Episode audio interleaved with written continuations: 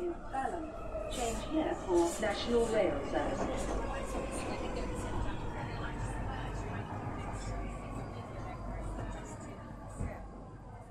Bine revenit în stația Londra. Eu sunt Manuel Cheța de la manuelcheța.com și tu asculti podcastul Un român în Londra. Suntem la episodul 233 denumit Elizabeth Line face furori. În acest episod vreau să vorbesc despre deschiderea stației Bond a Elizabeth Line și despre români în afara țării. Înainte de orice, mic anunț, podcastul de față este partea Think Digital Podcast Network și mă găsești pe Podbean, iTunes, Spotify, radio.com și pe chrisliniuțetravel.com și bineînțeles și pe YouTube. Înainte de alte chestii, vreau să fac recomandări de cărți, gen 1. The Power of Surprise, de Michael Russell. Am ajuns deja la o treime din carte, e o carte foarte interesantă de psihologie. A doua este Economics for Dummies, de Sean Masaki Flynn. Este o carte foarte interesantă de, să zicem, introducere în lumea micro- și macroeconomiei. Am citit-o, este super mișto, 360 de pagini, relativ ușor de parcurs, bine, relativ ușor însemnând o lună de zile, da? Relativ ușor de parcurs, dar uh, nu-ți cere prea multe științe și nici prea multă matematică. Dacă știi să aduni 1 plus 1, atunci este clar că poți să citești și cartea asta. Și am mai uh, început o carte nouă de citit, se numește How to Invest Masters on the Craft, de David M. Rubenstein. Este o carte de interviuri în principiu și acolo vedem cam ce principii au oamenii care vor să investească. Și cam astea sunt recomandările de carte din ultimul episod. Ultimul episod, adică cel mai recent episod, bineînțeles, pentru că vom mai avea recomandări de carte și așa mai departe.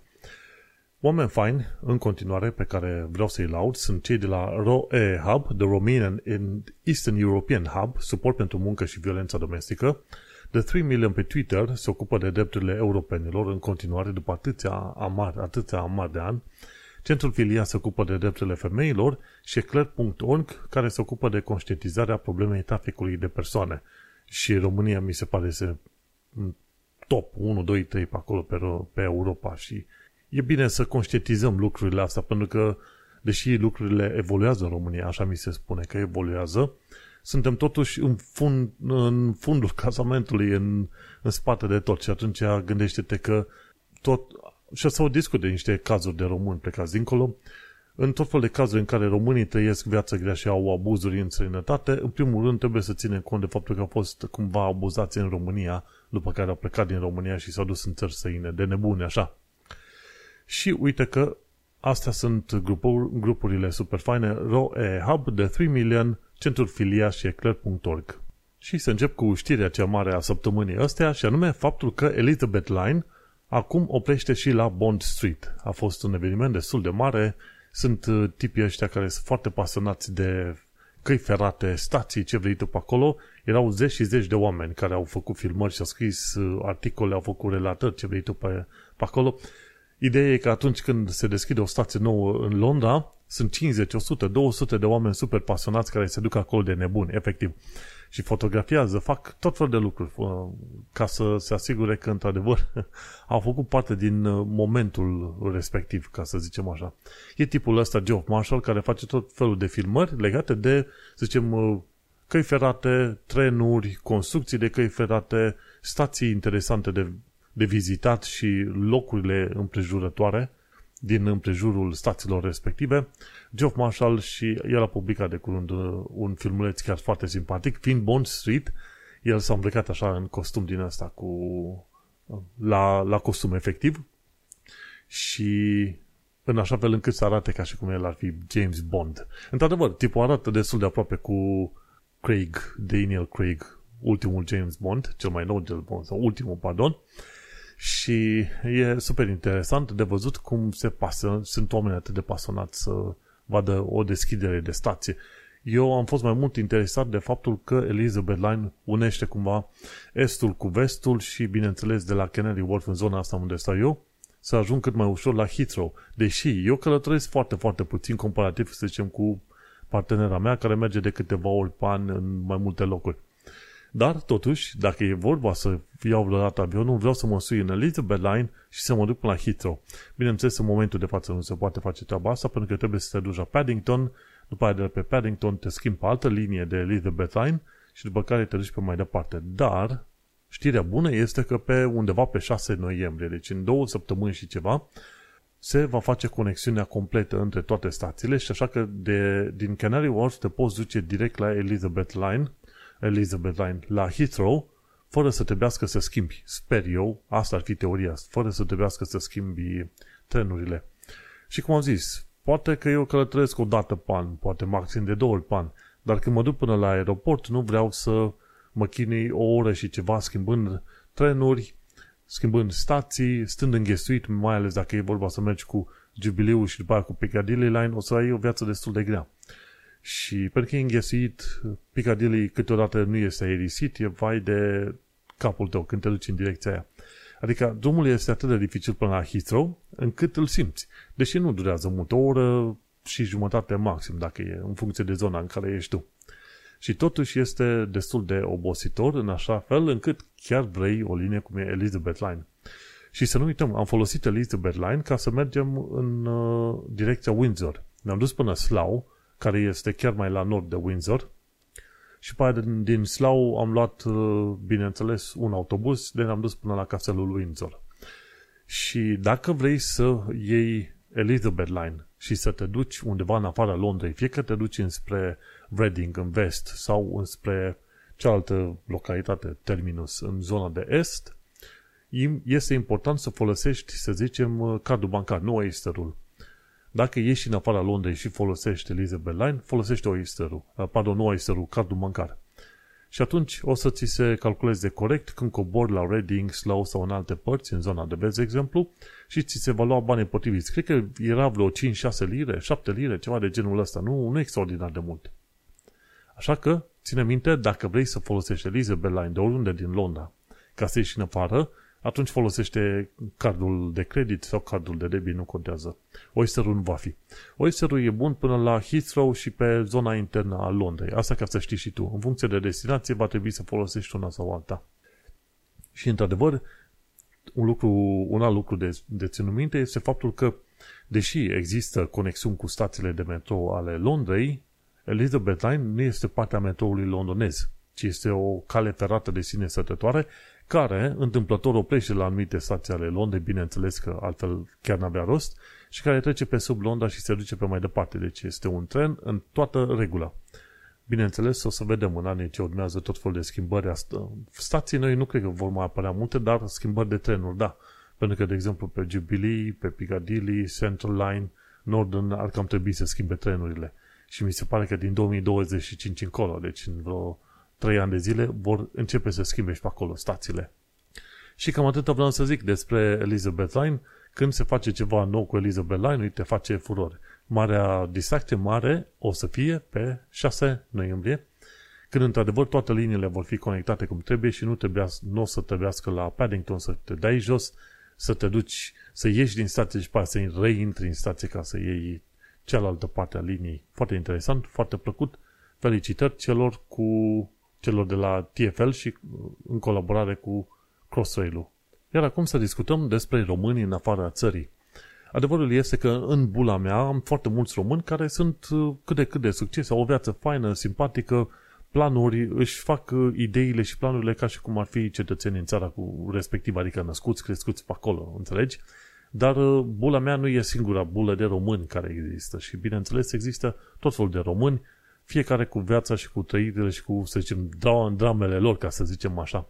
Și chiar de curând mi-a tras atenția un articol foarte interesant, unde este să-l găsesc în sursă, pe aici, este cel scris de către Republica.ro, ci că Ana, tu e sclava noastră, ci că dintre sutele de femei care au plecat din Schela Cladovei din România, să îngrijească bătrânii în Italia, una dintre ele este mama mea. Cam ăsta este titlul lung de pe Republica.ro. Și în articolul respectiv se vorbește de cazul uh, unor femei, dar e vorba de multor femei din România plecate în, fie plecate în Italia, fie plecate în Spania, care să aibă grijă de bătrâni sau de familie.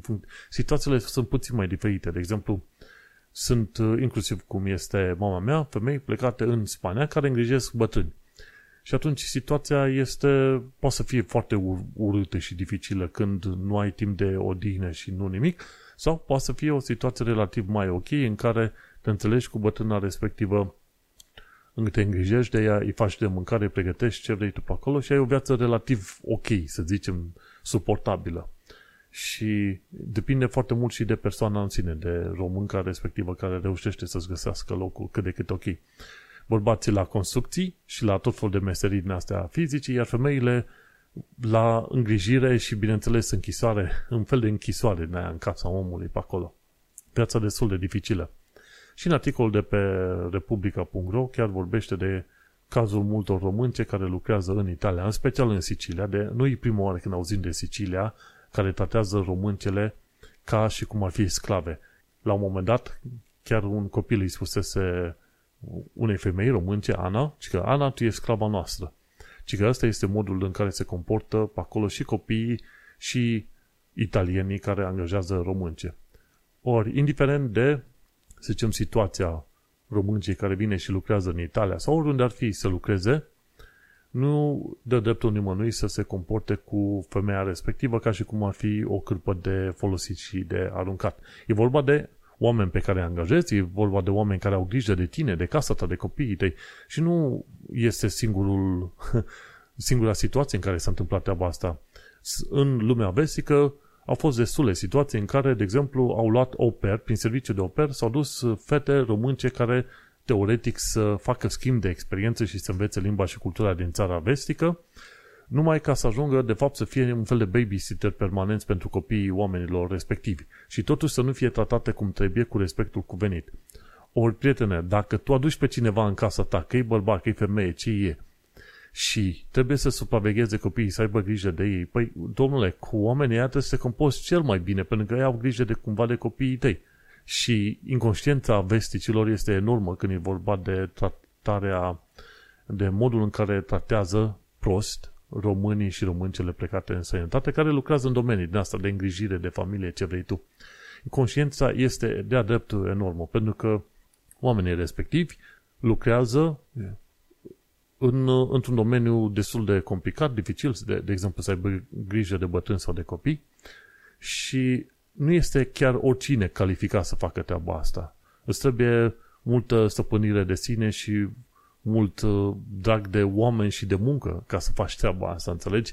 Chiar dacă, ok, au venit pentru bani, dar până la urmă ai vrea să rămână pentru modul frumos în care te-ai comportat cu oamenii respectivi. Plus să nu uităm, e, e următoarea situație.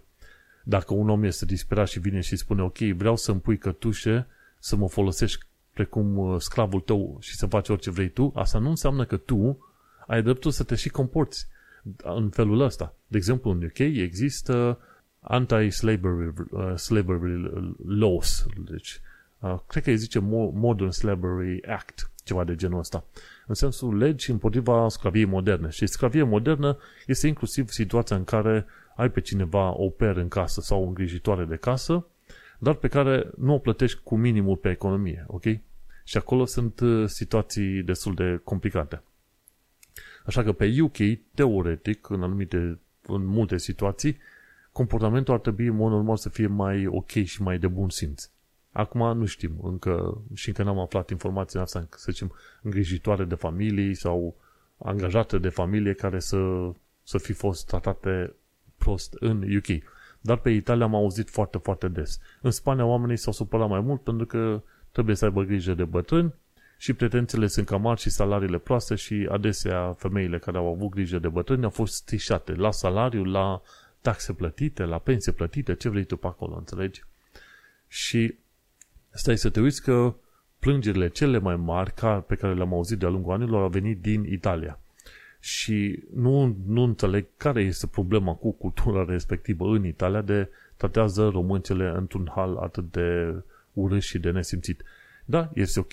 Când au venit românii acolo, au zis italienii, băi, ne-a stricat piața. Nu. Piața a fost stricată de către firmele și oamenii care au plătit sub prețul pieței în momentul respectiv.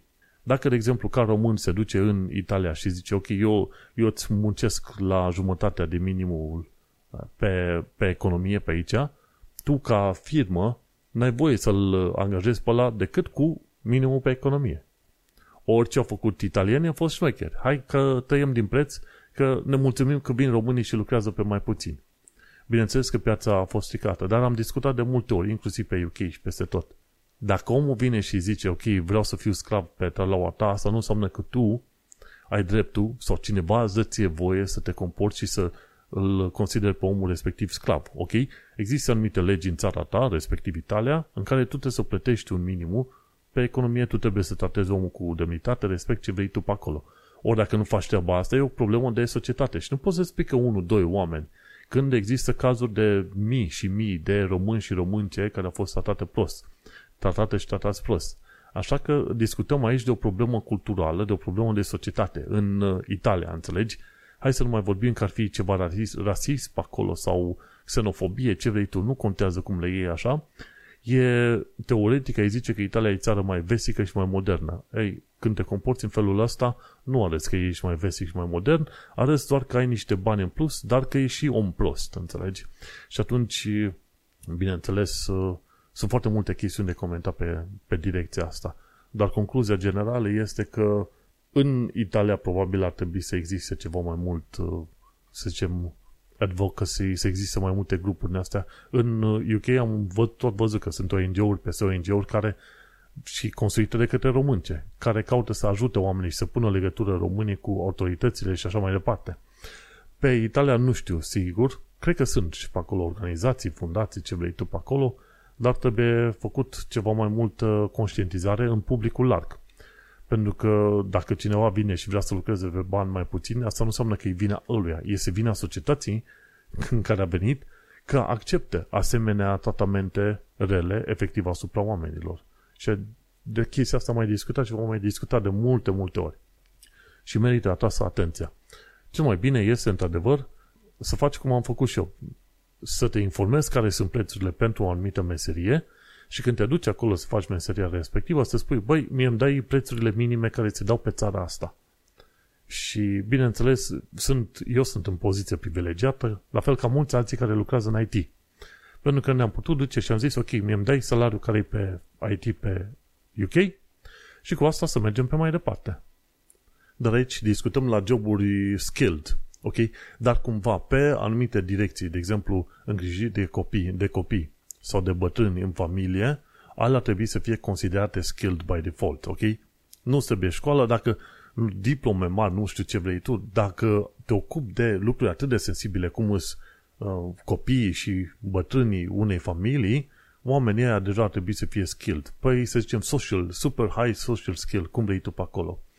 Pentru că alea sunt domenii și lucruri extraordinar de importante pentru viața cuiva. Și să te comporți urât cu un asemenea om care are grijă de copiii sau de bătrânii tăi este o nesimțire din calea afară de mare. Și de-aia zic. Bineînțeles, un lucru interesant, o statistică pe UK din ce am văzut eu, este că 10% dintre românii care vin în UK deschid o afacere, ceva. Fie că vând mâncare, fie că deschid o tonete, fie că fac, nu știu, e Uh, farfurii, lut, ce vrei tu pe acolo, e un lucru extraordinar de mult. Și într-adevăr, în UK este și mediul în care vrei să te dezvolți pe direcția asta. Din nou, nu știu cum este situația în uh, Italia și nu știu dacă sunt ONG-uri care fac și ajută oamenii pe, pe direcția respectivă, dar în Italia și mai precis în Sicilia am auzit foarte, foarte des plângeri pe direcția asta, în modul în care sunt tratate angajatele românce. Și interesant lucru, am avut colegi italieni super simpatici la muncă. Dar, din nou, discutăm de bula mea și în bula mea, fiind oameni skilled pe IT, îți dai seama că dai de alți oameni, un fel de self-selection bias. Se selectează doar oamenii care sunt cam de aceeași natură, respectiv în IT. Și atunci oamenii ăștia sunt mai, mai ok. Am mai lucrat la o altă firmă de fintech, directorul tehnic, tot așa, italian, super mișto omul. Deci, în funcție și de grupa de oameni în care reușești să nimerești. Dar este trist că în anul de grație lui 2022, români ce pleacă din România pentru că efectiv n-au ce găsi, n-au ce munci și ajung efectiv să fie considerate sclave în țări străine, teoretic mai dezvoltate și teoretic mai civilizate. Singura șansă în asemenea situație este ca femeile respective să schimbe cât se poate de des joburile efectiv să, sau, mai degrabă, să facă un boicot a întregii insule Sicilia, să zică, ok, ne luăm toate româncele deodată și plecăm, ne ducem în partea altă mai de nord a Italiei, unde presupunem și sperăm noi că oamenii o să fie mai normal la cap. Altfel, nu știu efectiv ce să zic pe acolo, pentru că nu sunt în situația femeilor respective, sunt foarte multe care preferă să se chinuie așa ca să-și ajute cumva familiile, ca asta și zice articolul respectiv. Dar uh, uite că se întâmplă și din păcate se întâmplă chiar foarte des și din păcate și în România ai viață foarte urâtă, asta te alungă, știi? Că la un moment dat chiar articolul se termină cu ideea asta. Înainte de a ne plânge că femeile sunt abuzate în sănătate, în primul și primul rând au fost abuzate de către societatea din România care nu le-a dat șansă. Și adevărul este că e mai greu pentru o femeie în România decât în, pentru un bărbat. Un bărbat își mai găsește pe la 50 pe 60 de ani de zile de lucru, dar o femeie nu este acceptată. Deși, hai să zicem, pază. Ok, angajez, așa cum aș angajezi un bărbat la 60 de ani la pază, angajează și femeile la 60 de ani. Pentru că nu, nu te aștepți ca la 60 de ani de zile să fugi 100 de metri sprint, ce vrei tu pe acolo, înțelegi? Dar, istoric vorbind, viața a fost mai dificilă pentru femei decât pentru bărbați în România. Și cam aici încheiem prima parte a acestui podcast. Această parte va fi difuzată joi, astăzi cât este? Miercuri, 26 octombrie.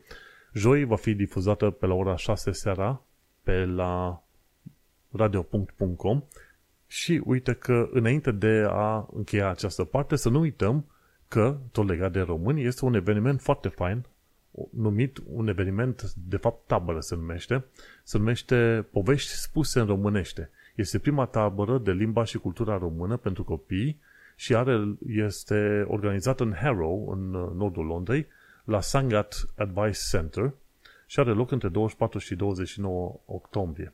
Iar uh, partener media este chiar Radio Punct, acolo unde va fi difuzat și acest uh, podcast. Deci 24-29 octombrie, noi suntem chiar la mijlocul acestei tabere. Și că tabăra asta este făcută în parteneria cu Drama și Steps to Success Academy și cu sprijinul media din partea Radio Punct. Și că tabăra este destinată comunității românești din Harrow și finanțată de către Departamentul pentru Românii de Pretutindeni. Și participarea yes, copiilor este gratuită, dar în limita a 30 de locuri disponibile. Și copiii care sunt invitați la această tabără sunt un, între 5 și 15 ani. Cam asta este categoria de vârstă. Dar este un lucru extraordinar, acum, chiar acum la final de primă parte, povești spuse în, spuse în românește. Prima tabără de limba și cultura română. Știi că atunci când te duci la ICR, la ambasada României, o să vezi că foarte mulți oameni se plâng că nu există evenimente foarte multe sau școli, de exemplu, de duminică în limba română. Și atunci, uite-te că poate că tabăra asta de limba și cultura română o să trezească apetitul în mai mulți oameni să organizeze evenimente de genul ăsta.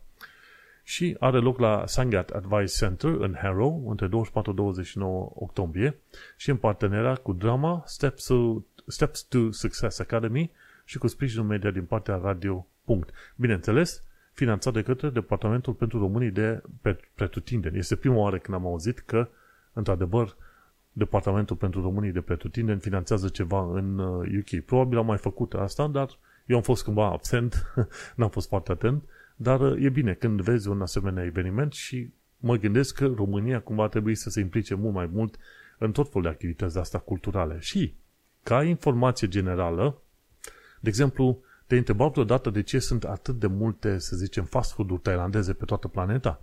Pentru că sunt cam de cel puțin de două ori mai multe decât orice fel de alt fel de fast food-uri din astea străine în tot felul de țări. E bine, în tă, guvernul tailandez are contracte cu tot felul de tailandezi sau să zicem uh, fast food-uri și ajută la finanțarea unor asemenea fast food-uri în uh, țările străine. Așa că pe aceeași idee făcută acum de Departamentul pentru Românii de Pretutindeni, de ce nu? Uite că românii sunt foarte pasionați de mâncarea asta românească, da? Discutam la un moment dat de mici în Oxford.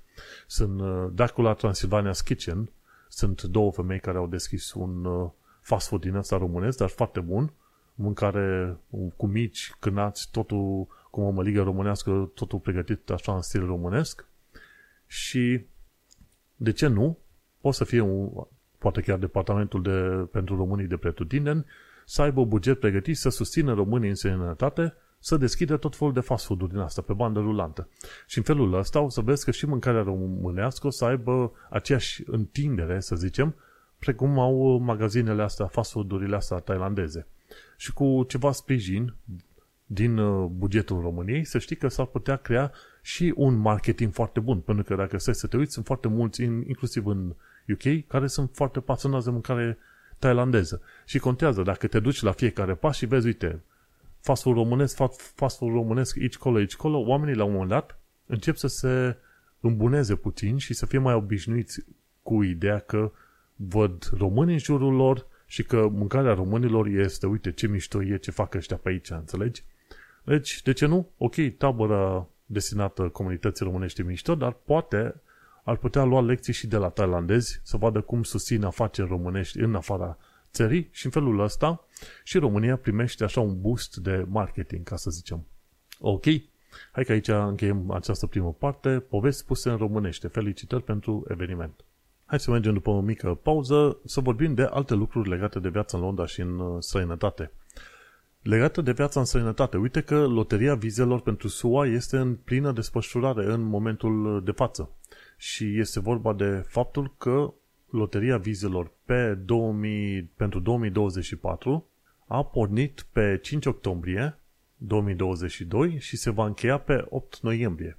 Toți românii care ar vrea să participe la această loterie a vizelor pentru a primi viză de mutat și de locuit în SUA, de ce nu?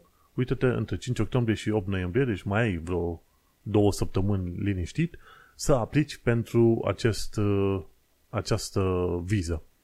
Și trebuie să te bagi pe site-ul ăla, e dvprogram.state.gov dvprogram.state.gov Ei, și site-ul ăsta tot felul de informații pe care ai nevoie să le iei și modul în care vei fi contactat dacă ești ales pentru această viză de, de a te muta în SUA, toate sunt pe site-ul ăsta, dvprogram.state.gov. Du-te și înscrie-te pe acolo și vezi ce, ce baft ai. Sunt destul de mulți români care au, inclusiv printre cunoscuți de mei unii, care au obținut o asemenea viză.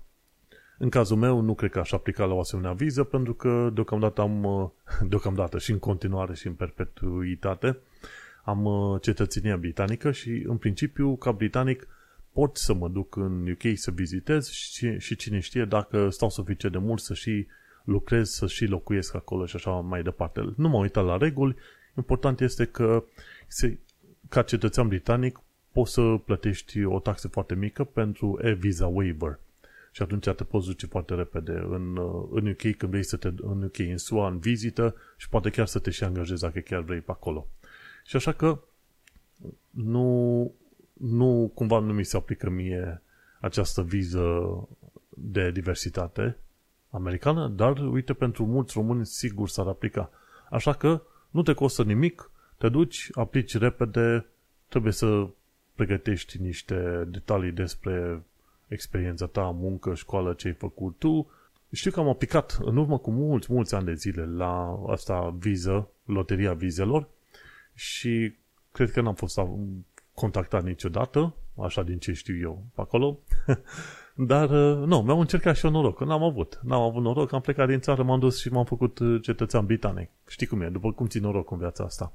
Dar uh, nu uita, între 5 octombrie până pe 8 noiembrie să aplici și tu. De ce nu? Să aplice cât mai mulți oameni. Cât mai mulți, cu atât mai bine. Și ne uităm pe mai departe. Tot legat de viața în Londra și în sănătate, dacă locuiești în Londra, în mod necesar este să te înscrii la site-ul ironvisits.co.uk. Site-ul ăsta are și articole faine legate de vizite și lucruri interesante legate de Londra, dar, bineînțeles, are și listă întreagă de evenimente la care poți participa în Londra. Și dacă te-ai mutat în Londra și îți place să vizitezi locuri, clar, trebuie să te duci pe ionvisits.co.uk. Ion Visits înseamnă Ion, Ion un fel de Ion. Ion vizitează ceva de genul ăsta, știi? Tipul e foarte mișto. O altă chestie interesantă, în perioada 24-28 noiembrie, cam la o lună de acum, are loc Romanian Film Festival în Londra.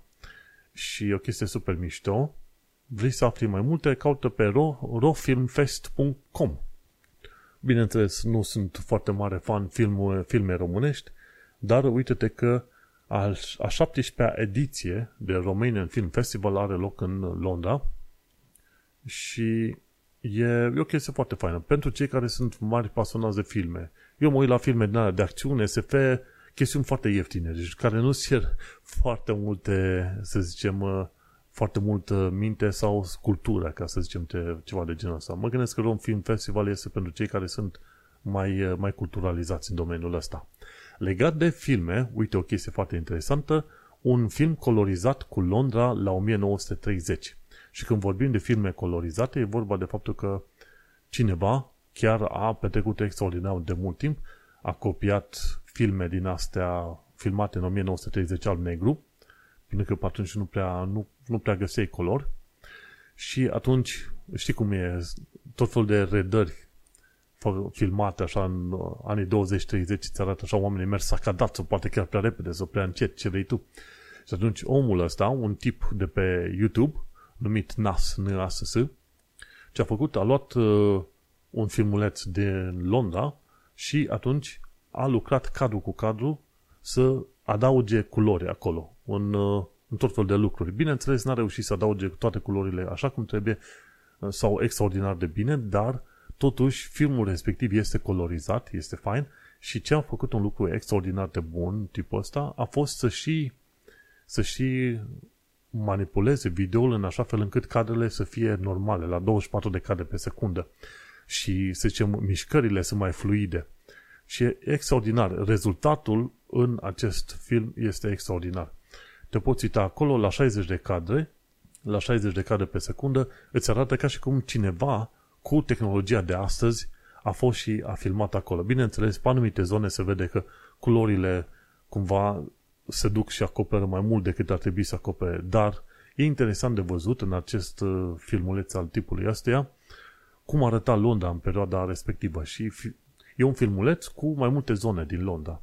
Și bineînțeles, uite cum erau mașinile alea, stilul ăla vechi, autobuzele alea supraetajate, chiar acum mă uit pe anumite zone, cum treceau oamenii fără să fie interesați de, ce știu, trece de pieton sau alte chestii pe la vremea respectivă.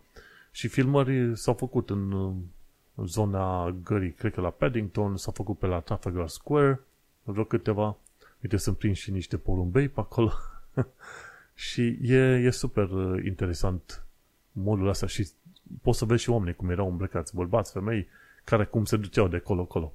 Este extraordinar ce a făcut tipul ăsta. Am pus linkul în show notes, dar uh, poți să cauți, cred că și pe Google, dacă cauți ceva de genul Colorized Film Footage of 1930s London. Colorized Film Footage of 1930s London. Și atunci probabil reușești să ajungi la articolul ăsta chiar de la tipul Iron Visits pe care l-am recomandat super, e super tare să vezi chestii de genul ăsta. Și văzând chestii de genul ăsta, bineînțeles, poți să faci pe mai departe recomandare românilor. Băi, faceți de filme și poze vechi din România și faceți colorizare pe ele și dați-le pe YouTube. Atâta timp cât YouTube este gratuit, de ce nu? Ar fi bine ca foarte mulți oameni să-și pună pasiunile acolo pe YouTube într-un mod gratuit și să vadă toată lumea, tot restul țării. Adevărul este că există prea puțin conținut în limba română de calitate și pe tot felul de hobby-uri posibile și imposibile, știi? Tocmai de aceea o bună parte din români, când ascultă orice fel de materiale, bineînțeles că ascultă materiale făcute de către UK, Anglia, Vest. UK, Anglia, UK, Anglia e tot una, nu, aproape tot una. De SUA în special. De ce? Pentru că există multe materiale bine informate, bine realizate. Și în România ar fi nevoie de mai mult efort în uh, direcția respectivă. Bun, și o chestie interesantă legată de viața în Londra și în sănătate, uite că în Oxford există un monument, deja monument numit Haddington Shark. În zona Haddington, un, uh, undeva prin 1986, un uh, proprietar de casă a decis să creeze un, un, o sculptură cu un rechin, efectiv cu o jumătate de rechin, ca și cum ar fi nimerit, a, a zburat cumva din cer rechinul și a nimerit chiar în acoperișul casei. În ideea de a face un fel de mișcare de protest legată de consumul de, de combustibil fosil și poluare și ce vrei tu pe acolo. Și se numește The Haddington Shark și de zeci de ani a, a rămas acolo și mi se pare că mai devreme sau mai târziu va fi introdus într-un fel de linie din asta de moștenire culturală deci, cu alte cuvinte, pe viitor nu, nu vor avea oamenii consiliile locale boie să îl, să-l distrugă. Inițial, consiliile locale vreau să dea jos acel rechin din acoperiș. Pentru că vorba aia, că strica cartierul. Dar acum toată lumea este învățată, inclusiv noi consilieri, și au zis, ok, poate cu, în viitor vom introduce în patrimoniul cultural. E curios lucru, vezi, un om a făcut o chestie, o mișcare de protest și de la acel om s-a ajuns la, efectiv, la o mișcare culturală sau cel puțin la un monument patrimoniu cultural. Sfaturi și informații practice și am doar unul singur. De exemplu, dacă vrei să aplici pentru cetățenie și nu, nu neapărat atunci, dar în principiu o să te ajute cel mai mult atunci. Când aplici pentru cetățenie, în formularul ăla mare în care trebuie să bagi o mil- un milion de date, formularul ăla, după ce că ți-a 3 ore să-l completezi când ai toate informațiile, îți dai seama că îți, îți cere să ai o mulțime de informații deja pregătite. 3 ore ca să completezi toate detaliile, odată ce ai toate detaliile, ok? Și unele dintre cele mai importante detalii sunt cele legate de călătoria în afara și în interiorul UK-ului, efectiv câte intrări, câte ieșiri ai avut în UK. În cazul meu am stat și m-a ajutat și partenera și am făcut lista de intrări, ieșiri pe zile cu bilete, cu e mail ce vrei tu pe acolo și le-am avut pe toate bine organizate. Dar mi-a, mi-a luat ceva timp, câteva zile, pot dacă nu chiar o săptămână sau două, să am toate detaliile alea pregătite și trebuie să spui așa, când ai plecat, când te-ai întors, motivul pentru care ai plecat și eventual, mi se pare cu avionul sau să specifici ceva mai, uh, mai precis legat de modul de transport, știi? Și, ok, dacă nu ai biletele, nu mai ții minte exact când ai venit, când ai plecat, există un website care e creat de, chiar de către guvernul UK, unde tu poți să ceri informațiile alea de imigrație și de călătorie. Și se numește Request Personal Information Held in the Borders Immigration and Citizenship System. Cu alte cuvinte, să ceri informațiile personale pe care le au cei de la Borders Immigration and Citizenship System. Și atunci, în felul ăsta, poți să te bagi pe formularul ăla online, introduci câteva detalii și urci poze respectiv să se vadă că e numele tău pe acolo și actul tău de identitate, după care mi se pare că durează cam o, o lună sau două să primești întreaga listă de călătorii, de intrări și ieșiri în UK. Și am pus în show notes. Dar, în principiu, trebuie să cauți pe Google, dacă se poate, Request Personal Information held in the Borders Immigration and Citizenship System. Asta e toată treaba. Cer informațiile personale pe care cei de la Borders Immigration and Citizenship Systems le au despre tine. Super tare, genială treaba asta, ca să zicem uh, așa. Și pentru oamenii care n-au toate detaliile de intrări de ieșiri, în mod sigur chestia asta o să-i ajute foarte mult. Bun, și acum hai să intrăm la ultima secțiune a zilei ăsteia, și anume actualitatea britanică și londoneză. Și ce am aflat de curând este că BBC Radio împlinește 100 de ani de zile. BBC Radio a fost creat în 1922. Bineînțeles, tehnologia de radio era deja destul de veche pe la vremea de, de când exista de vreo 5-10 ani de zile, ceva de genul ăsta, știi?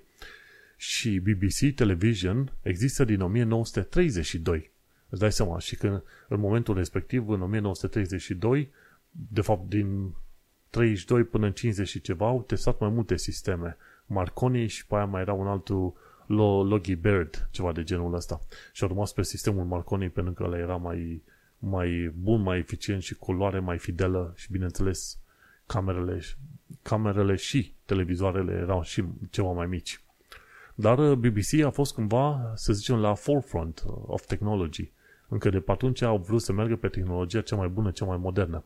Și inclusiv în momentul de față, cei de la BBC au făcut un fel de colaborare cu Sir Tim Berners-Lee, creatorul World Wide Web, creatorul cumva internetului din ziua de astăzi. Și nu ca nu vorbim de internet ca structură din asta de cabluri și de calculatoare, ci de internet ca website-uri și protocol, gen HTTP și acest uh, HTTP și HTML.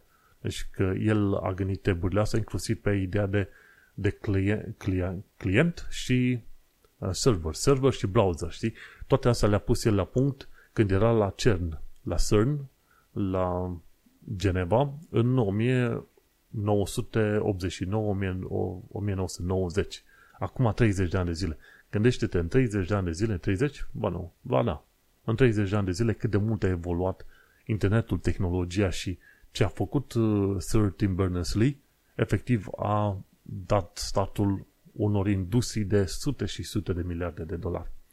Și acum BBC face un program sau au început să lucreze împreună cu Sir Tim Berners-Lee la o chestie numită Solid. Solid înseamnă e un proiect în care tu vrei să ai un datapod sau să zicem un fel de cutiuța uh, datelor tale și numai cei care au voie au acces la acele date, au acces la datele tale și când te super poți să-ți iei datele să pleci de la un provider la altul. Este un concept uh, nou, relativ nou, pentru perioada în care trăim noi și sunt curios să văd cum vor reuși cei de la BBC să-l promoveze pe mai departe. Sunt curios ce o să iasă, dar uh, cei de la BBC sunt foarte tari. N-am televizor, ascult doar niște știri de la BBC pe YouTube, când apar așa, după ce le-au publicat ei, și cam atât. Dar uh, îți dai seama, dacă ar fi vreodată să avem televizor, în mod sigur BBC ar fi printre principalele canale acolo. Bun, ce am văzut de curând este că au început să apară proteste pentru Rejoiner, efectiv un grup de oameni care ar vrea să reintre în Uniunea Europeană. Acum, treaba este că nu, nu aș vrea să dau, să zicem, prea mare dreptate lui Boris Johnson, dar a avut dreptate când a zis, băi, chestii de genul ăsta le faci odată în generație, așa că deși forumul, de exemplu, referendumul era consultativ, cu alte cuvinte, nu era o chestie absolut obligatorie, uite că a fost făcută. Partidul majoritar conservatorii au luat acel referendum și l-au aplicat, deși, bineînțeles, nu erau obligați. Dar l-au aplicat pentru că le era teamă să își piardă pozițiile în Parlament, ceea ce era cel mai probabil. Și atunci sunt acum o, o, o serie de mișcări de asta care ar vrea, de oameni care ar vrea să se realieze cu Uniunea Europeană. Ori, până la urmă, chestia, răul a fost făcut deja, știi? Este important ca să stabilești uk și să ai grijă ca uk să meargă pe linia potrivită în momentul de față. Pentru că, dat fiindcă tratatul a fost semnat și UK a ieșit din Uniunea Europeană, ce se mai poate face e negocierea de un alt tratat gen Norvegia, ceva de genul ăsta. Dar ca să reintri ca membru, există un întreg proces. Și atunci ce faci? Treci UK-ul uh, printr-un proces de probabil iarăși 10-20 de ani de zile ca să intri înapoi în Uniunea Europeană. Ori, da, protestele astea sunt, există, dar uh, în principiu eu nu le susțin s-a întâmplat, răul a fost făcut, acum este important ca toată lumea să lucreze, să salveze cumva situația asta. Și cum ai salva Efectiv să-i scoți pe conservatori de la, de la guvernare timp de câteva decenii, ca să-i, ca să-i calmezi bine de tot, pentru că au făcut rău, mult prea mult rău. Și așa că la revedere cu conservatori pentru foarte, foarte mult timp. Pentru că asta e, Brexitul este cumva, e, să zicem, greșeala lor, pe de altă parte, au existat și o mulțime de oameni care au votat pentru Brexit și o bună parte din oamenii respectiv au fost conservatori. Deci, cam pe acolo. N-ai putea spune că a fost uh, fraudare, ci oamenii au votat efectiv după minciuni. În fine. Deci protestele astea de la Rejoiners, nu știu dacă au energia consumată acolo unde ar trebui mai bine. Ar trebui să se unească cu alte grupuri care să zică, ok, hai să-i trimitem pe conservator la gunoi și să ne asigurăm că dacă mai vine Partidul Conservator în Parlament cumva, să aibă oameni total noi și care sunt mai normal la cap. Ce am mai aflat de curând este faptul că firma de rating Moody's a declasat UK de la stabil la negativ. Și asta este cadoul conservatorilor via Liz Truss. Bine, acum conservatorii și-au ales un nou, un nou prim-ministru, adică Rishi Sunak, și asta părea, cel puțin înainte să fie marea asta, marea ceartă între Lee și Rishi, părea mai normal la cap în ceea ce privește situația economică în momentul de față. Acum vedem ce se va întâmpla, nu știm ce va fi. Mergem pe mai departe, NCS este la pământ. Știm, dar uh, e important să mai aducem aminte. Deși de curând am fost să îmi fac analiză la sânge și chiar, uh, chiar mi s-a făcut rău pe acolo, dar uh, asistent a fost foarte de treabă, a avut grijă de mine pe acolo și s-a asigurat că am plecat pe picioare și că am fost în regulă. că uh, mi se făcuse rău. Câteodată când ți se ia sânge și dacă trebuie să ți se ia cam mult, nu o să te simți pe bine. Dar cu toate astea, dacă ai nevoie de urgențe, ăla ești. Trebuie să ai grijă foarte mare. Ce mai aflat de curând este că, cică, în ultimele câteva decenii, 45 de copii au murit din cauza managementului prost de la două spitale de la East Kent Trust. Și acolo au recunoscut, au făcut, s-au făcut ceva investigații și au zis, băi, managementul prost n-a, reu- n-a reușit să descopere faptul că anumiți copii erau la limite și au murit. Și uite că chestiuni de genul ăsta se întâmplă și în țările moderne, dar un lucru important că nu de am vrut să scot în evidență, vai că uite și aici mor copii sau ce se întâmplă. Am vrut să scot în evidență faptul că se fac investigații, televiziunea sare și că mai devreme sau mai târziu se recunoaște. Sunt curios să văd uh, cine vor fi cei care vor fi condamnați pe, pe chestiile astea, pentru că n-ai, n-ai cum să ai un management atât de prost și să nu fie procese de malpractice implicate pe acolo, știi? Dar, uh, nu, și aici nu se ascund. Asta îmi place să văd că într-o țară modernă nu se ascund asemenea lucruri, ci se prezintă în clar și mai apoi, bineînțeles, uh, oamenii pot să ia niște decizii. Și terminăm uh, noul episod cu o știre pozitivă, super mișto. Jasmine Harrison, prima femeie care a notat toată lungimea UK-ului.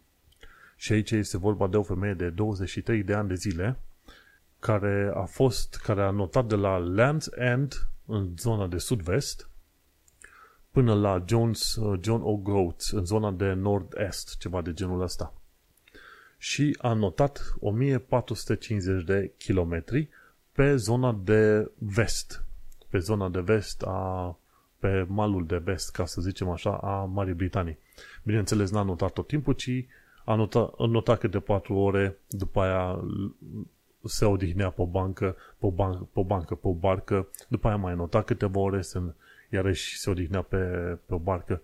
Și a, a început, cum îi zice, câteodată 12 ore stătea în, în not, pe zi, câteodată 12 ore. Și a început în iulie și a notat timp de 110 zile. Și asta înseamnă iulie, august, septembrie, octombrie, chiar acum prin, prin uh, prin octombrie a terminat de notat distanța asta, îți dai seama. Și a avut de suferit și fizic, bineînțeles că noți atât de mult, dar pe de altă parte a avut de suferit și din cauza apei uh, de mare, din asta sărată, care efectiv îți taie buzele, fața, ochii, ce vrei tu pe acolo, deci la atât de mult notat, este, este extraordinar de mult. Și uite-te la 23 de ani de zile, ce forță și ce voință a avut ca să înnoate atât de mult, știi? Extraordinar de mult. Și a, cel mai mult a notat 14 mile nautice sau 26 de kilometri într-o zi în 12 ore. De capul meu, eu abia pot să not 100 de metri și i-a notat 26 de kilometri, extraordinar de mult. Dai seama, cu, cu oameni ca ea, să zicem că ești pe barcă, în mijlocul oceanului nu-ți faci probleme că te aduce la mal undeva. Dacă este să te mm, gândești. Și a, i-a zis că a făcut chestia asta ca să inspire pe alții. Știi? Și ca să și stângă bani pentru două ONG-uri care se ocupă de conservarea vieții marine și e vorba de Sea Shepherd UK și Surfers Against Sewage. Super, super tare ce a făcut asta.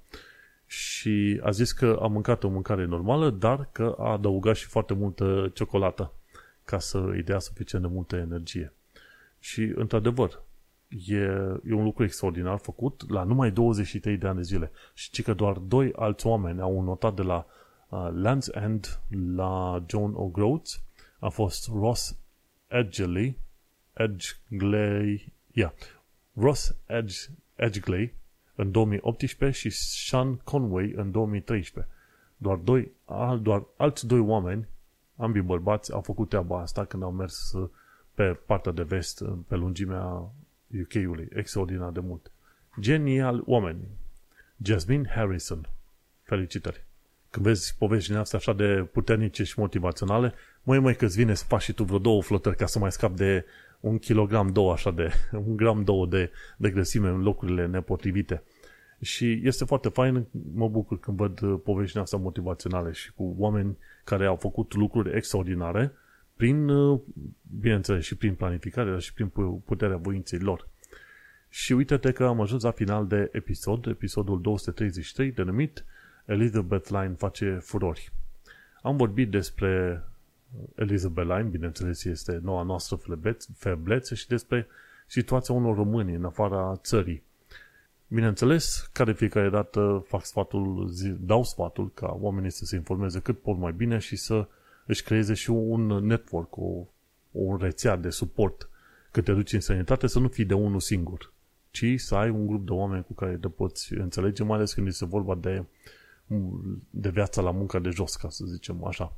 În fine, ăsta e final de episod. Mersi fain că ai ascultat. Eu sunt Manuel Cheța de la manuelcheța.com iar tu ai ascultat podcastul Un Român în Londra. Ne mai auzim. Succes! The next station